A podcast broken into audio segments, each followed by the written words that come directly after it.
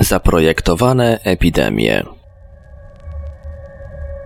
Technologia rekombinacji DNA, która pozwala łączyć ze sobą te sekwencje DNA, które w przyrodzie występują oddzielnie, została wynaleziona przez Dale'a Kaisera i Petera Lobana na Uniwersytecie Stanforda w latach 1972-1974. Technologia ta stała się tak naprawdę użyteczna, gdy Werner Eiber, Daniel Nitens i Hamilton Smith wyizolowali w 1978 roku restrykcyjne endonukleazy.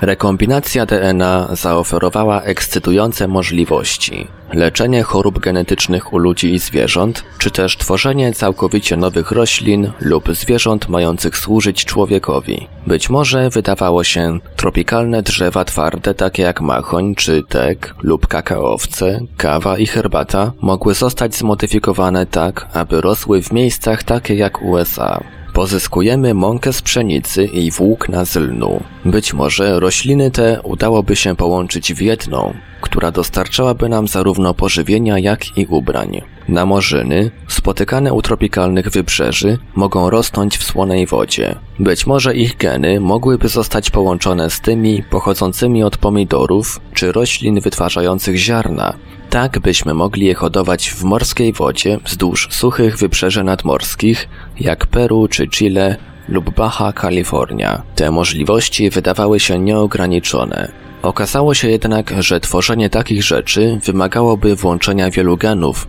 i że byłoby to bardziej skomplikowane niż się wydawało. Dzięki rekombinacji DNA otrzymaliśmy pewne użyteczne produkty. Nie jest to jednak do końca to, czego oczekiwaliśmy. Gdy jednak technologia została rozwinięta, świat zobaczył wiele złych rzeczy, przypuszczalnie również powstają nowe choroby.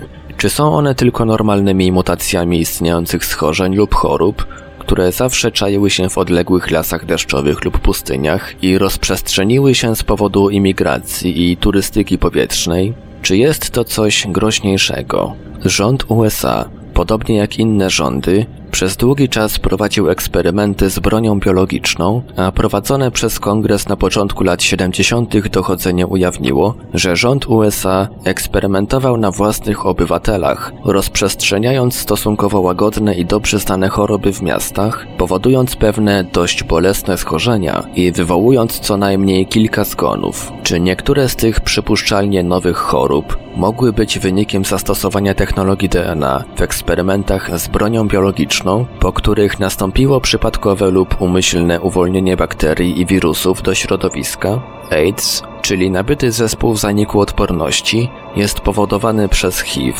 wirusa nabytego braku odporności. Po raz pierwszy został opisany w 1981 roku, a badanie genetyczne przypuszczalnie pokazuje, że pochodzi ze środkowo-zachodniej Afryki. Przypuszczalnie pojawił się pod koniec XIX lub na początku XX wieku.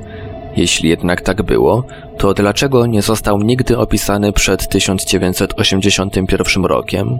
Prawdą jest, że Brytyjczyk David Carr zmarł w 1959 roku na nierozpoznaną chorobę o symptomach podobnych do AIDS. Dlaczego jednak, o ile było to AIDS, w tym czasie nie zanotowano innych przypadków. Miej na uwadze, że przynajmniej część objawów AIDS może być wywoływanych przez wiele innych infekcji, działających pojedynczo lub w połączeniu. Innym możliwym wytłumaczeniem dla choroby tak bardzo rozpowszechnionej w Afryce, nawet wśród heteroseksualistów, może być błędna diagnoza. Wiele przypadków AIDS w Afryce może być w rzeczywistości objawami niedożywienia, malarii i innych przypadłości. Istnieje teoria, że choroba w jakiś sposób przeskoczyła z szympansów na ludzi, przypuszczalnie w wyniku ugryzienia przez szympansa.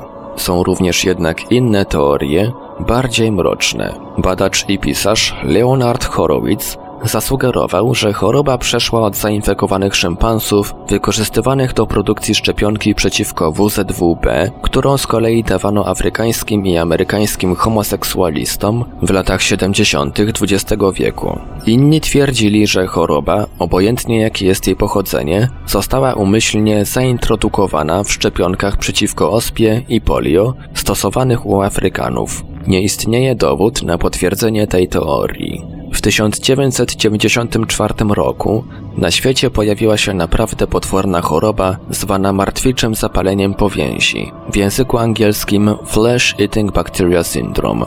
Syndrom bakterii zjadającej mięso. W rzeczywistości organizm nie zjada mięsa, ale wydziela toksyny niszczące mięso, prowadząc do gangreny, jak również często doprowadzając do powolnej agonalnej śmierci lub amputacji i lub trwałego oszpecenia. Schorzenie jest w istocie powodowane przez kilka bakterii odpornych na antybiotyki, takich jak Streptococcus pyrogenes, Streptococcus aureus, Vibria vulnificus, Clostridium perfringens i Bacteroides fragilis. Wydaje się nieprawdopodobne, aby badacze wytworzyli i wypuścili do środowiska kilka nowych chorób jednocześnie, obliczonych na wywołanie takich samych symptomów. My zaś wiemy, że nadużywanie antybiotyków doprowadziło do uodpornienia się na nie bakterii.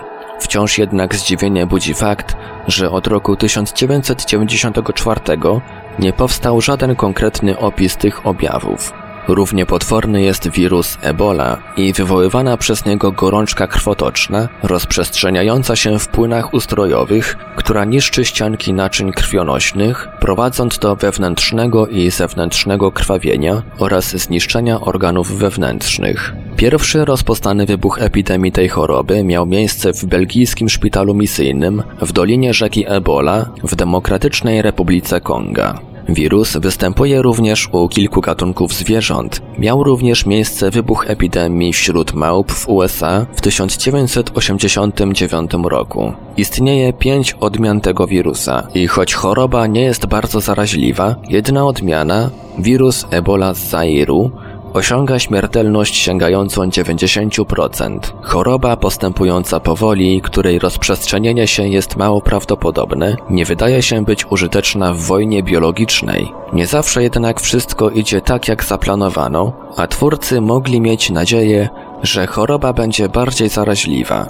Jest to też ta sama część świata, z której ma pochodzić AIDS. Hantawirusowe zapalenie płucne, HPS, po raz pierwszy zanotowano w stanie Nowy Meksyk w USA w 1993 roku. Rozprzestrzeniane jest przez gryzonie, głównie na terenie obu Ameryk i często prowadzi do śmierci. Nie jest to jednak bardzo zakaźna choroba, przenoszona drogą oddechową, mogąca również wywołać HFRS, gorączkę krwotoczną z zespołem nerkowym. Ten wariant wydaje się występować częściej we wschodniej Azji. Inne postacie tej choroby pojawiły się w Korei podczas wojny koreańskiej, ale nie w postaci płucnej. Choć indiańskie legendy o tym wspominają, zaś testy z antyciałami przypuszczalnie wykazują, że ofiary były zarażone tą chorobą już w 1959 roku. Może to więc być naturalna choroba istniejąca cały czas. Pamięta jednak, że wojny bakteriologiczne w Korei prowadzone były przez obie strony. Ponadto wciąż nie ma pewnego dowodu na to, że wariant płucny tej choroby istniał przed rokiem 1993. Ogoniastek jelitowy, zwany też wielkołuśćcem, jest pierwotniakiem z grupy wiciowców, który infekuje jelito cienkie, wywołując biegunkę, bóle brzuszne, nudności i utratę wagi, i którego rozwój może być hamowany, ale nie leczony przez dietę niskowęglowodanową. Choroba nie była notowana przed wynalezieniem technologii rekombinacji DNA, aczkolwiek mogła zostać zaobserwowana pod mikroskopem w 1681 roku przez Leeuwenhoeka oraz przez innych badaczy w XIX wieku. Nie ma jednak twardego dowodu na występowanie tej choroby wcześniej niż przed ostatnimi kilkoma dekadami. Borelioza, zwana też chorobą z Lyme, jest wywoływana przez bakterię należącą do grupy krętków Borrelia burgdorferi, a bardzo podobne do niej skorzenie zwane durem powrotnym powodowane jest przez innego krętka Borrelia hermsii. Obydwie bakterie są roznoszone przez kleszcze, atakują zarówno ludzi, jak i zwierzęta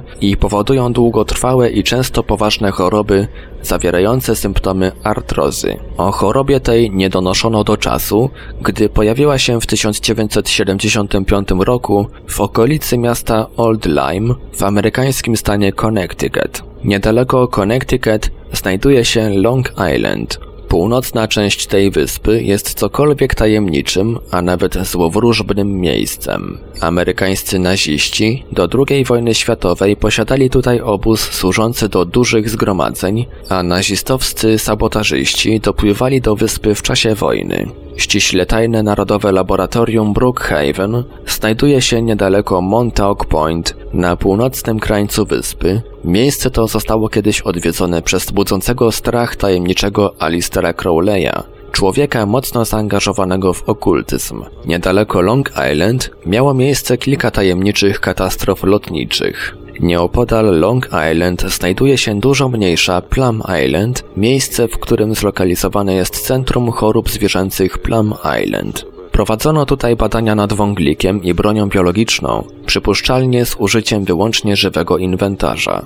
Plum Island zaś znajduje się zaledwie kilka mil od Old Lyme. Autor William B. Stecker Tłumaczył, opracował i czytał Ivelios.